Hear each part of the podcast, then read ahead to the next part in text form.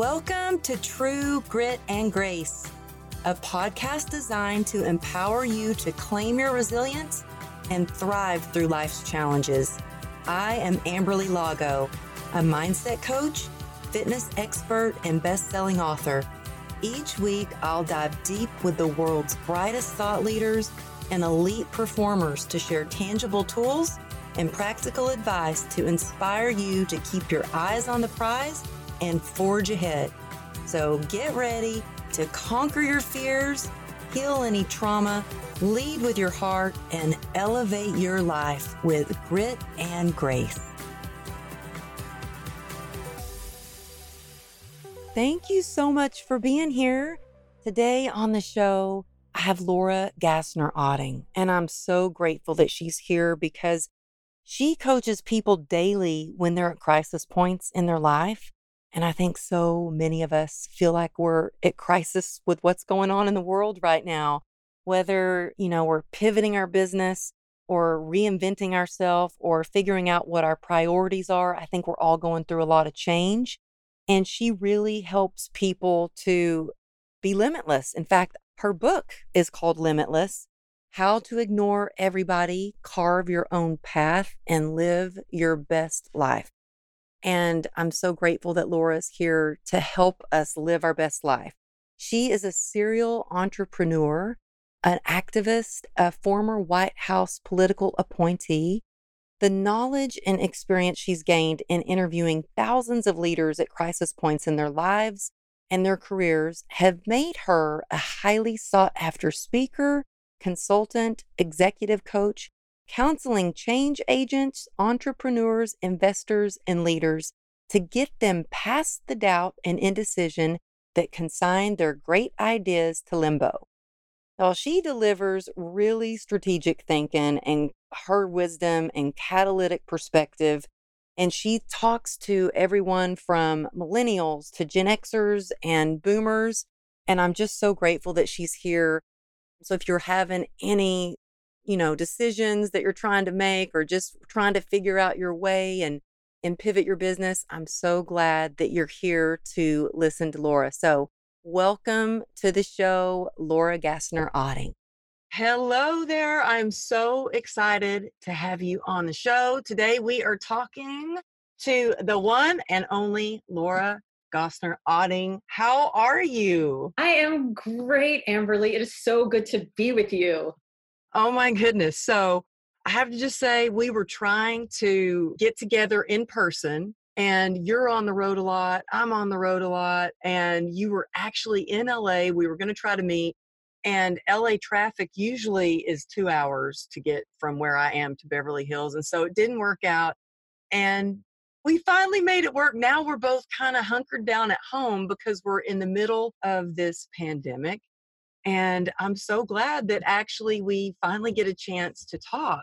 I'm so excited to share your pearls of wisdom with the audience because what you share is so needed right now. We were saying before we started recording, we were talking about your TEDx talk, your book, which I love, and it's called Limitless. And I think that's something we all need right now because so many of us are feeling stuck maybe even having to reinvent ourselves and don't know what to do. So, can you please tell us a little bit of who you are and how you got to where you are today? Yeah, so my name is Laura Gassner Otting, but all my good friends call me LGO. You know, that's why on all the socials I'm Hey LGO because Laura Gassner Otting's a lot of names. So I became LGO by really a series of mistakes and failures and turnarounds and all the other things. You know, I have people who see me on stage right now and they're like, oh, when did you become such a badass? And how did you become so confident? And how did you get such moxie? And I laugh because I feel like I could come on shows like yours, Amberly, and I could talk about all the amazing successes that I've had and all the great stuff. And it would be not only disingenuous I think it would be actually harmful to your listeners to think that it's just like there's LGO magic that makes me LGO. No, it's that I went to law school thinking I wanted to run for office, and then I realized I hated law school and I dropped out and I joined a political campaign and I scrapped my way.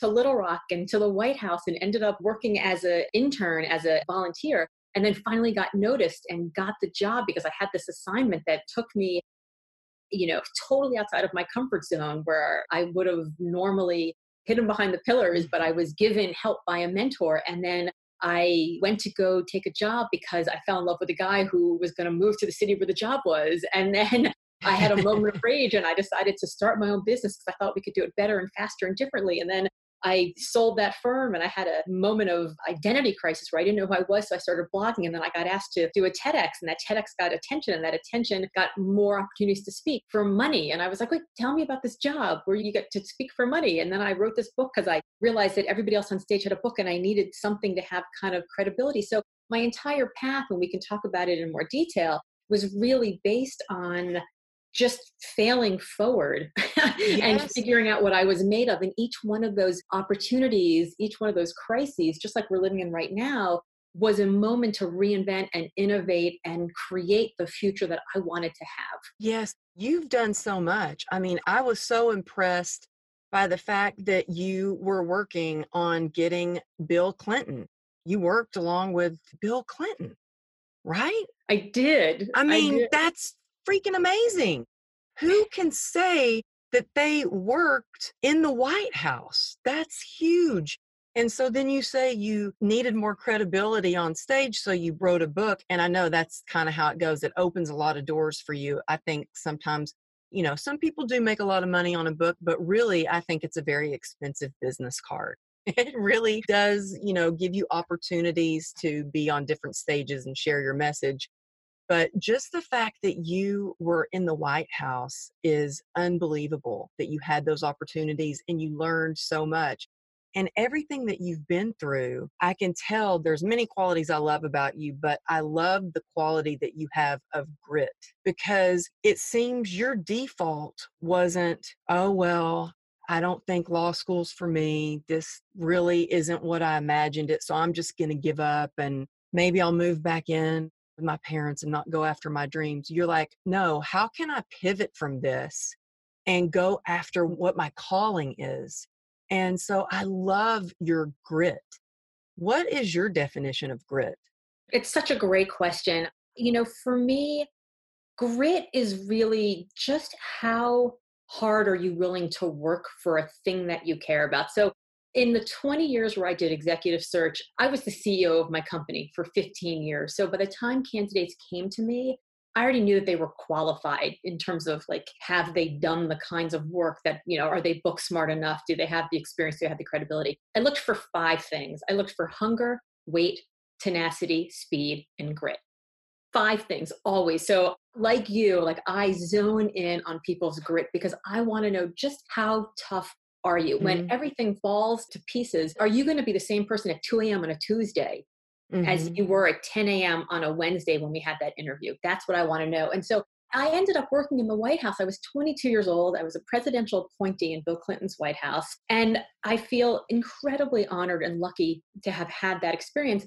But I feel even luckier that I listened to a unknown governor from a tiny state from the South who was running for president when George H.W. Bush had just won Desert Storm and had a 91% approval rating. And I got to hear that governor talk, give this impassioned talk about how there was nothing wrong with America that can't be fixed with what's right with America. And he offered as a policy solution this idea of community service, of mm. community service in exchange for college tuition. And at the time, I was in law school. I was miserable. I was dating one of those guys you should never date, you know, the things that you do when you're in an unhappy place. And I looked around at my life and I listened to this governor speaking and I thought, that needs to happen. So mm. for me, true grit wasn't, I want to get to the White House. I want that title. I want the fame. I want the fortune. It was, I believe in this idea so much that I'm willing to get really comfortable being super uncomfortable to make that thing happen.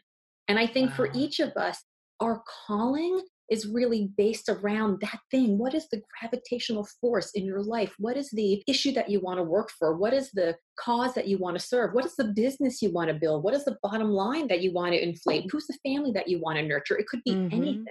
And if you're an entrepreneur, it could be yourself. So I think grit really answers that question of just how much do you want that calling? Just how mm-hmm. hard are you mm-hmm. willing to work for it? Mm, I love how you talk about that in your book as well. And I agree. I mean, I think grit is when your passion and your perseverance come into play. And grit is, yeah, I can get lost in my work that doesn't feel like work. And I have to go, okay, I have been sitting here in my office, you know, working on my course or a podcast or whatever it may be because I love it. It fills my heart, it's my passion. And there's something that, you know, I have a lot of people that ask me, I don't know what my purpose is. How do I find my purpose? And I've never really had to look for my purpose. I've always just kind of done what feels good, what sparks my soul with joy.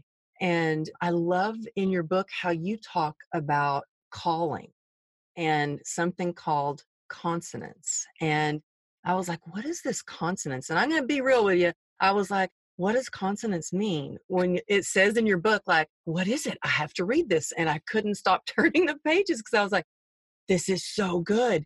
Can you explain to us exactly what you mean by consonance?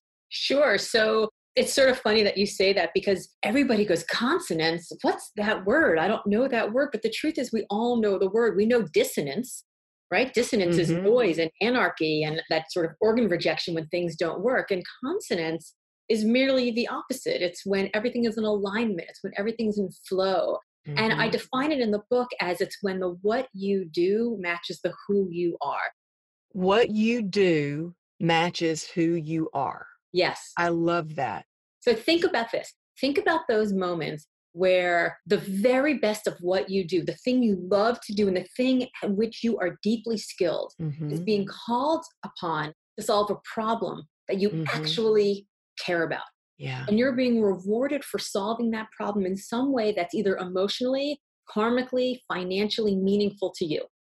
Right? Mm. We've all had those moments. They may be a moment we're living in right now, or they may mm-hmm. be like, yeah, I had a glimpse of that here in this job, or a glimpse of that in that job, or I can see other people who have those things. When the very best of what you do is being called upon to solve a problem about which you care deeply and you're rewarded for it in a way that is meaningful to you, that's when the what you do matches the who you are. And that's when you're in mm-hmm. consonance. So and that's it feels good.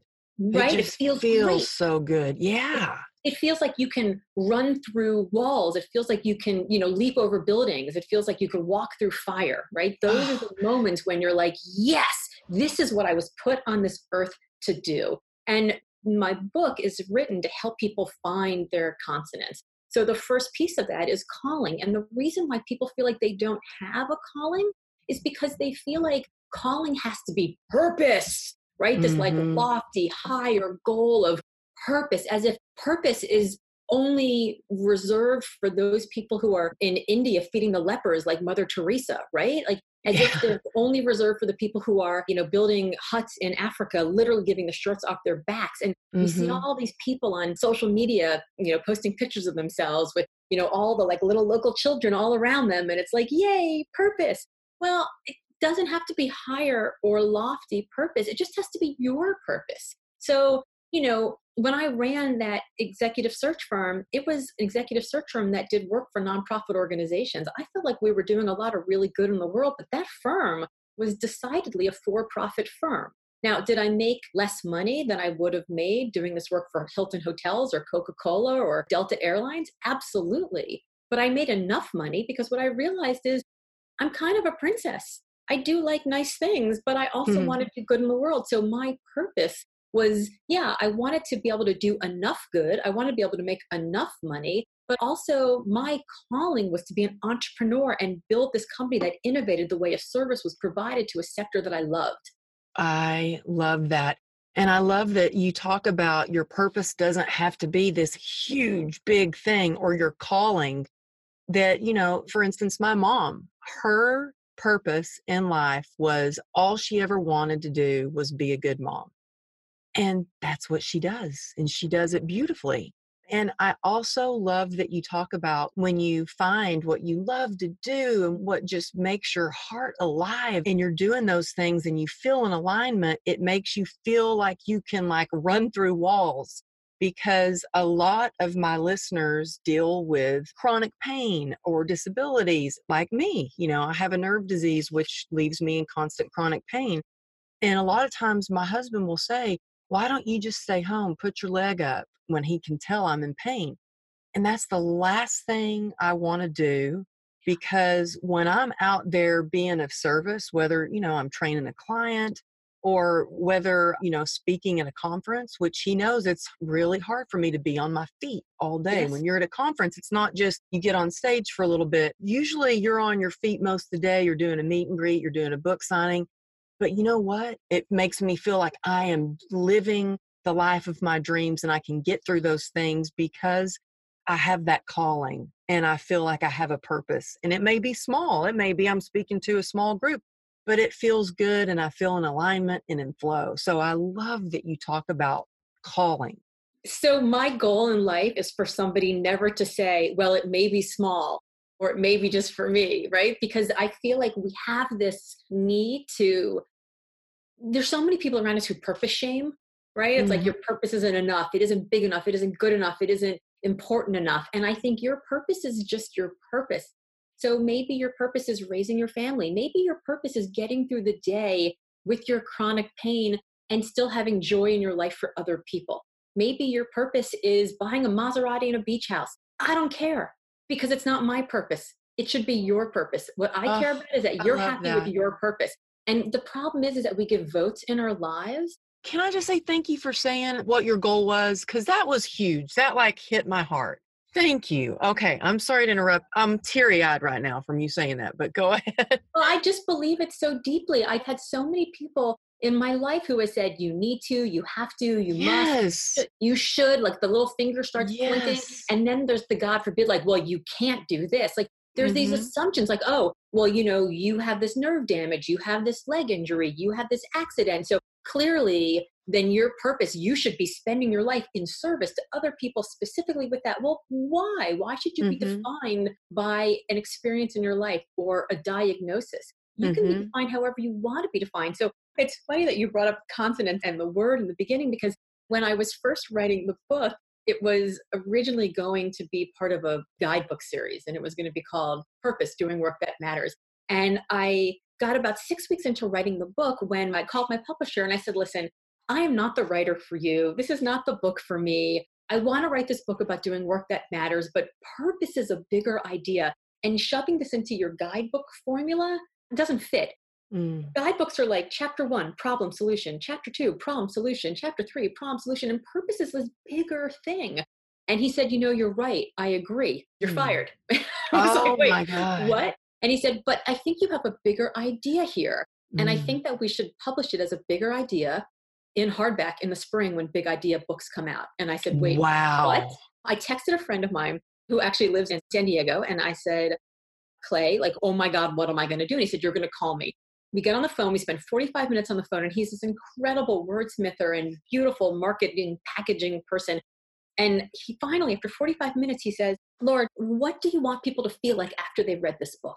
Mm. And I said, honestly, I'm just so sick and tired of everyone, all of us being so limited by everybody else's ideas of what we can be and who we can be and what we can't be and all the rest. And I just want people to just stop listening to all that garbage and just live their own best life already. Yeah. And he said, So you want them to be limitless, ignore everybody, carve their own path, and live their best life? Mm, I was like, powerful.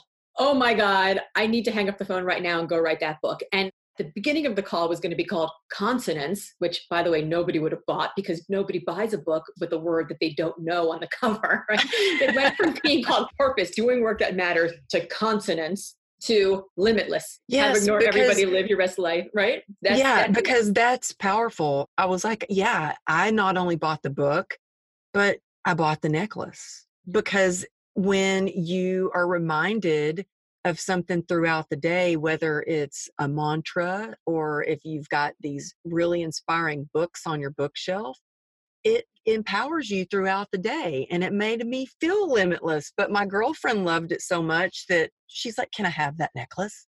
that I gave to her, so I'm going to have to order another one. Well, I will tell uh you that there's a woman who I actually write about in the book whose name is Tara, and Tara is on my rowing team. And the day that the book came out, she sent me a video, and I was actually in Las Vegas when it came out, and I was there with my family. She sends me the video, and the video is a couple minutes of her saying, Listen, I read the book. It reminded me of who I wanted to be inside and who I am when I am at my very best. And I wanted to find a way to remind myself of that every single day and what you mean to me and what the ideas in the book mean to me. So here, and then she rolls up her sleeve on the video and shows me a tattoo, cover art, limitless, and it says be your own dog on her arm. And she's like, oh, and by the way, it's right here next to my dead father's airplane fighter wings. Wow. Okay. So that was super meaningful. And that was the moment where I was like, I better get this right.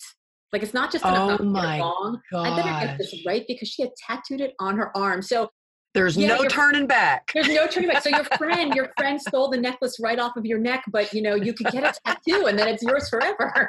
oh my gosh. Well, you know, I've thought about getting a tattoo. Now I know. I've always wondered what should I get? Now I can do a limitless tattoo. That is a powerful story. But I think each of us, and Amberly, you have this effect on your listeners.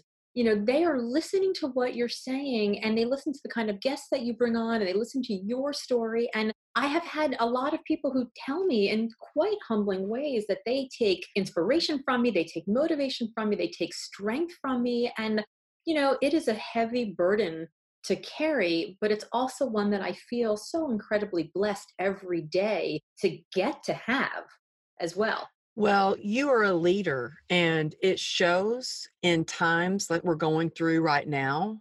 You see people's true colors, and you see those leaders that are truly great leaders who are going to step up, or the people who say they're a leader and then they run and hide, or they're all out for themselves. I mean, I follow you on Instagram and I see all that you do. You've been going on live for people. You've been, you know, working on your course coming out and you have been busy doing that. So you're doing something every single day to continue to be of service to those and inspire and offer tools for resiliency and showing how you can be gritty even though we're going through some uncertain times. You know, I've been trying to do something live every day and I don't always get Instagram to work when I do it, but I've been doing it on Facebook. Today, I actually got really emotional today and I just said, look, I woke up at two in the morning. I had a like one of those death spirals of reading the news and it was absolutely mm-hmm. awful and I didn't follow my own advice. Then I came across this incredible video of Ben Platt and the cast from Dear Evan Hansen singing that you know you will be found and it's all about I see you and you're not alone and I'm here for you and I got so emotional about it. So I was just like, I'm not going to do my usual 25 minute live thing today. This is going to be a short one. I'm just telling you where I am. Where I am is I'm exhausted. I'm scared. This Mhm. is hard. I will be back with my moxie fueled inspiration tomorrow, I promise. But right now, here is a two minute song for you. And I just laid it and I just played it and I cried while I played it. And I've gotten so many texts from friends that were just like, thank you for keeping it real because being gritty doesn't always mean being you know without fear. I mean it, Mhm. being gritty means having the fear and acting anyway right? That's what Mhm. courage really is all about. And Mm. if you can have grace while you're doing it all the better. But i think that we are all scared. We're all trying to figure this out. And for me the big message that i have for people is that we may not have control of everything that's happening outside of our homes right now but we have control of what's happening inside of our homes we have Mhm. control over how we act. We have control over how we talk to our loved ones. We have control over the kind of work we do. We have control over the time that we take right now to decide when all this is said and done, we're not going back to normal. There's going to be a new normal. What do we want our lives to look like in that new normal? Who do we want to be in that new normal? And this press pause moment is a great opportunity for us to start acting like that, to start Mhm. really living into the kind of life we want to have because we're not going back to whatever it was. We're going into something new, and it's up to us to decide what that's going to be. hmm I think it's an excellent time for people to really look at their priorities in their life and what was working and what wasn't working. And I have to say, I'm guilty of kind of being on a hamster wheel. I was just on this for the last two years, ever since my book launched. I have gone nonstop and not even taken a moment to pause to go, oh, wait a minute. Is this something I really, really Mm-hmm. want to do? Or am I just in the motion of doing it? And so this has been a really good opportunity for me as well to just kind of pause and go, how do I want to show up? And what is my new normal? So I think that's beautiful that you said that. And I also love that you keep it real because I think that I can smell when people are not authentic. You know, you can just sense it. And I would rather somebody keep it real instead of trying to adopt some false positivity. I think that this is a chance for us all to stop and look at the emotions that are coming up and be gentle with ourselves as we let them rise to the surface and really look at those so we can move forward with a new normal. I think more than ever right now, your book is going to be so important for people to read. And it came out a year ago, right? Is it It came out a year ago. a year ago? Yeah. In And it was know- number two after Yeah. Michelle Obama. Isn't that Holy madness? crap. I am so excited for you. I mean, look, as a fellow author, I know how hard it is the publishing process, then the marketing process, and all of that. And I am just so freaking excited for you. Congratulations on that. Well, thank you. It was very funny. I was in the midst of recording a podcast on April 1st of 2019 and Eddie Turner the host was like, "Oh, I live in DC and you're everywhere in DC. In fact, I see you this morning right next to Michelle Obama as a bestseller." And I was like, "Ha ha ha, it's funny. For April Fools." And he was like, "No, no, no, really. You're number 2 on the Washington Post bestseller list." And I was like, "No, no, no, no, no, no." And he was like, Google yourself. Like literally, you could listen to the podcast with him. You can hear me in real time finding out that I'm a bestseller because it was so shocking. I couldn't believe it. And it is incredibly wonderful when anybody wants to spend even five minutes thinking about or listening to or reading about an idea that you put out there. And also, like you, I've been going nonstop for the year since the book came out. I've also never been so exhausted in my entire life. So it's wonderful, but it's also hell. And I think my next book is going to be called Wonder Hell, which is about this space where you know in that moment you realize the burden of potential that rests on your shoulders when you have to Mhm. get it right right when your listeners want to hear what you have to say they want to listen to your guests when the people who follow you on instagram the people who read your book the people who listen to you speak they do some of the things you say so you've got to get it right and so this idea of wonder hell is this moment of the burden of this potential that you can be bigger and greater than you thought maybe you could be and what do you Mhm. do with that and there's some Mhm. people like you who have thrived in those moments and then there are some people who drown in those moments and so what can we learn from people like you who have thrived in those moments to really help us all to see that when we have these moments these opportunities glimmers the vision of consonance how do we run towards it instead of being cowed by it Mhm. Well, girl, let me tell you. this morning I woke up and I was not feeling like I was thriving. I kept pushing that snooze button.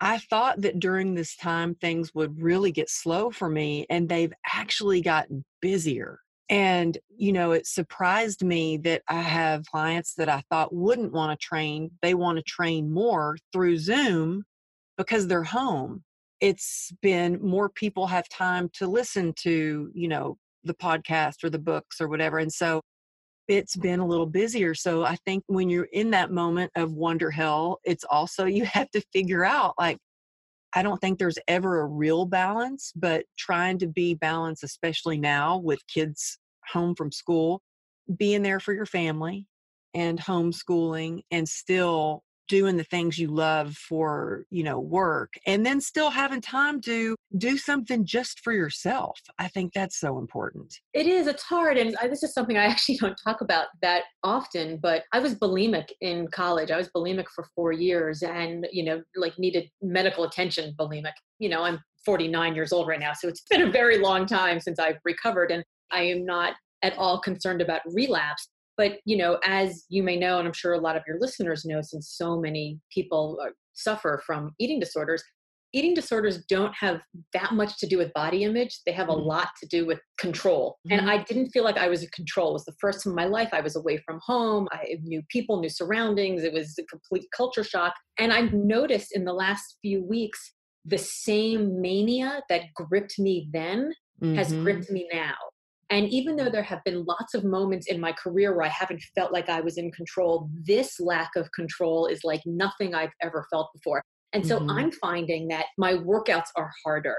Relationships with my friends and my loved ones are more intense. I'm more prolific in my writing. Everything is just outsized. And there are a lot of people who are like, oh, you don't need to be productive during this period. Just sit in the corner and curl up in a ball and cry. And if that's what you need, awesome, do it. I'm so here for you for that. But there's also a lot of productivity shaming. Like, oh, well, you know, all these people tell you that you should be productive, you know, don't listen to them. For me, it's my way of dealing with the issues of the mania that needs to control something. So this is my way of being able to control. Like you know finishing up my course and putting it out there and having 150 people volunteer to beta test it because they were excited for it gave me so much life in the last couple of weeks that gave yes. me purpose that gave me calling and so to be productive and so I'm also busier than ever, but you know, it's allowing me to channel the emotion and the lack of control. So I can totally understand why you have training clients that are like, absolutely, let's train and let's train harder mm-hmm. because it just helps to just have a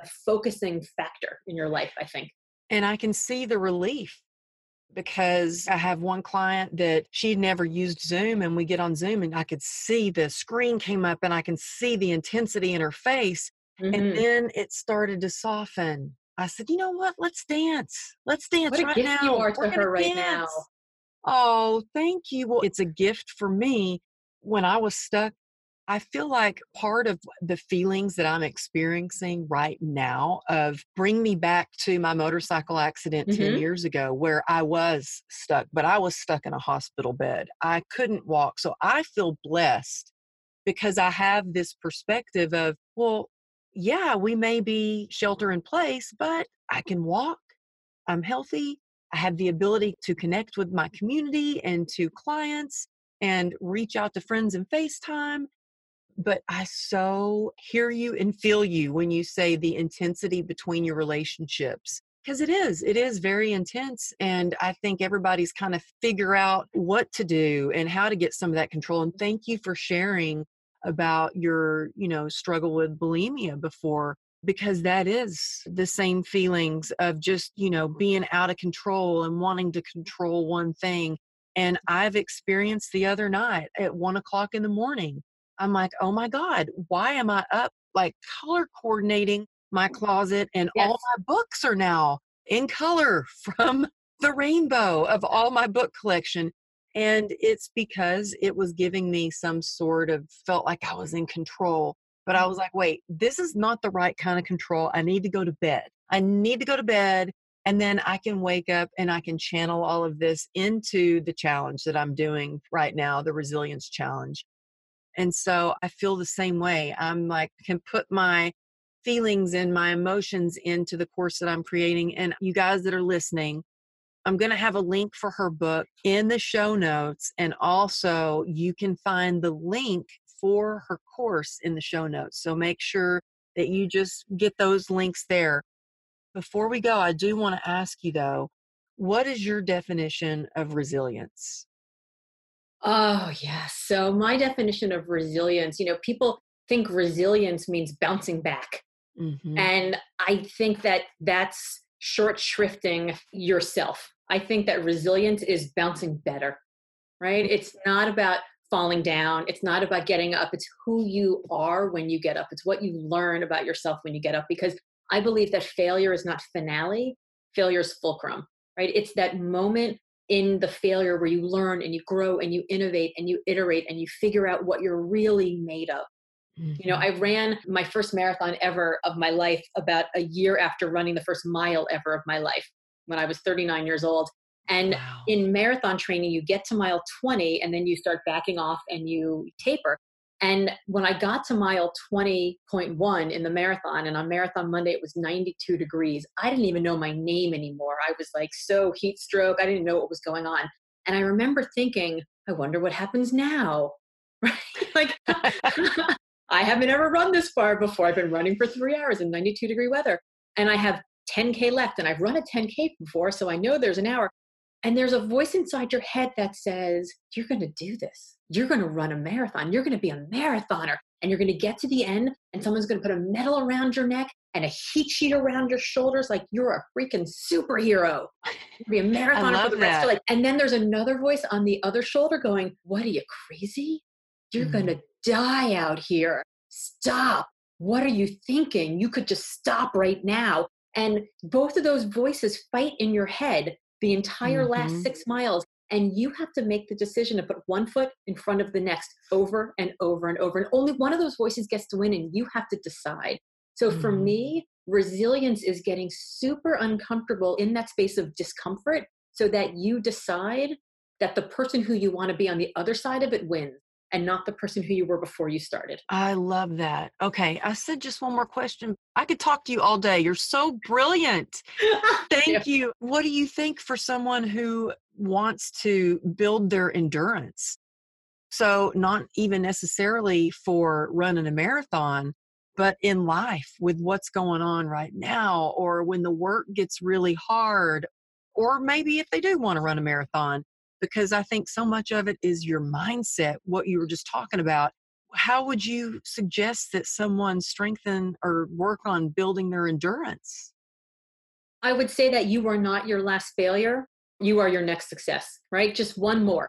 You know, I know you know this. Just do mm-hmm. one more push up, run for one more minute, do one more sit up, mm-hmm. make one more cold call, have one more informational interview, watch one more TEDx, right? Like just do one more because there's mm-hmm. something in that one more that proves to you that you can keep going. Wow. And also, you're probably going to learn a lot in that one more, also. Wow, that's powerful.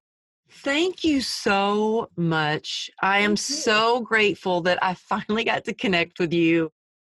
I'm going to have a link for your book, but if they're running right now and they don't have time to look at the show notes, what's the best place they can reach you?